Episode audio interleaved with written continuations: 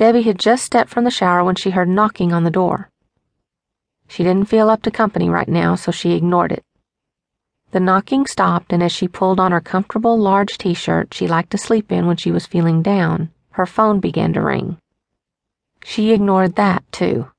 Her answering machine would pick up, and she would call back tomorrow. She turned the volume down on her phone before she could hear who was calling and climbed into bed. She tossed and turned. She had thought since she was tired after a long day and had been suffering from a hangover, she would have dropped off to sleep quickly. That wasn't the case. She stared at the ceiling for hours on end, her mind in turmoil. She couldn't seem to decide what to do. Her thoughts went around and around until she was ready to scream with frustration. She threw the bed covers aside and padded out to her kitchen in bare feet. She was about to flip on the light, but she hesitated when she heard a sound outside her apartment door. Debbie picked up her bat, which she now kept next to the front door, and held her breath while she listened. The noise was strange. It sounded like paper crackling. Then she smelled smoke. She reached out to the doorknob and snatched her hand away when it burned her skin. She raced to the kitchen, grabbed a pot holder, and ran back to the door. She fumbled with the lock as it burned her fingertips, but she was eventually able to get it open. She used the pot holder to turn the metal knob and jumped back when flames began to push inside. She was stuck. There was no other exit, and she was trapped. She skirted the flames and slammed the door closed. She reached for her phone and dialed 911 and placed the receiver to her ear. There was nothing there but silence. Her phone was dead. She dropped the phone and ran to her bedroom. She tipped the contents of her purse on the bed, looking for her cell. It wasn't there. She tried to remember when she had last seen it and slapped a hand to her forehead when she remembered she had left it next to the cash register in her shop. She had no way to call for help and no way to get out of the burning building. She slumped down on her bed as tears of fear leaked from her eyes. No, she wasn't about to give in. She had to keep calm and try to think of a way to escape. She stood up and pulled a pair of jeans on and a wool sweater over her shirt. She slipped on her boots and began to check the windows. Shit, where are the keys to the new locks? She couldn't remember. She was so hot and tired.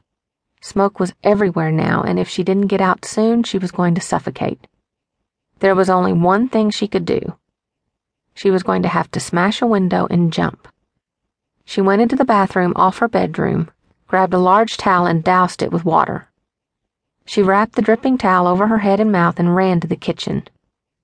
The flames were everywhere, and she felt the light hairs on her hands shrivel as she picked up one of the timber chairs and ran back to her room the only place that didn't have fire in it yet. Only smoke.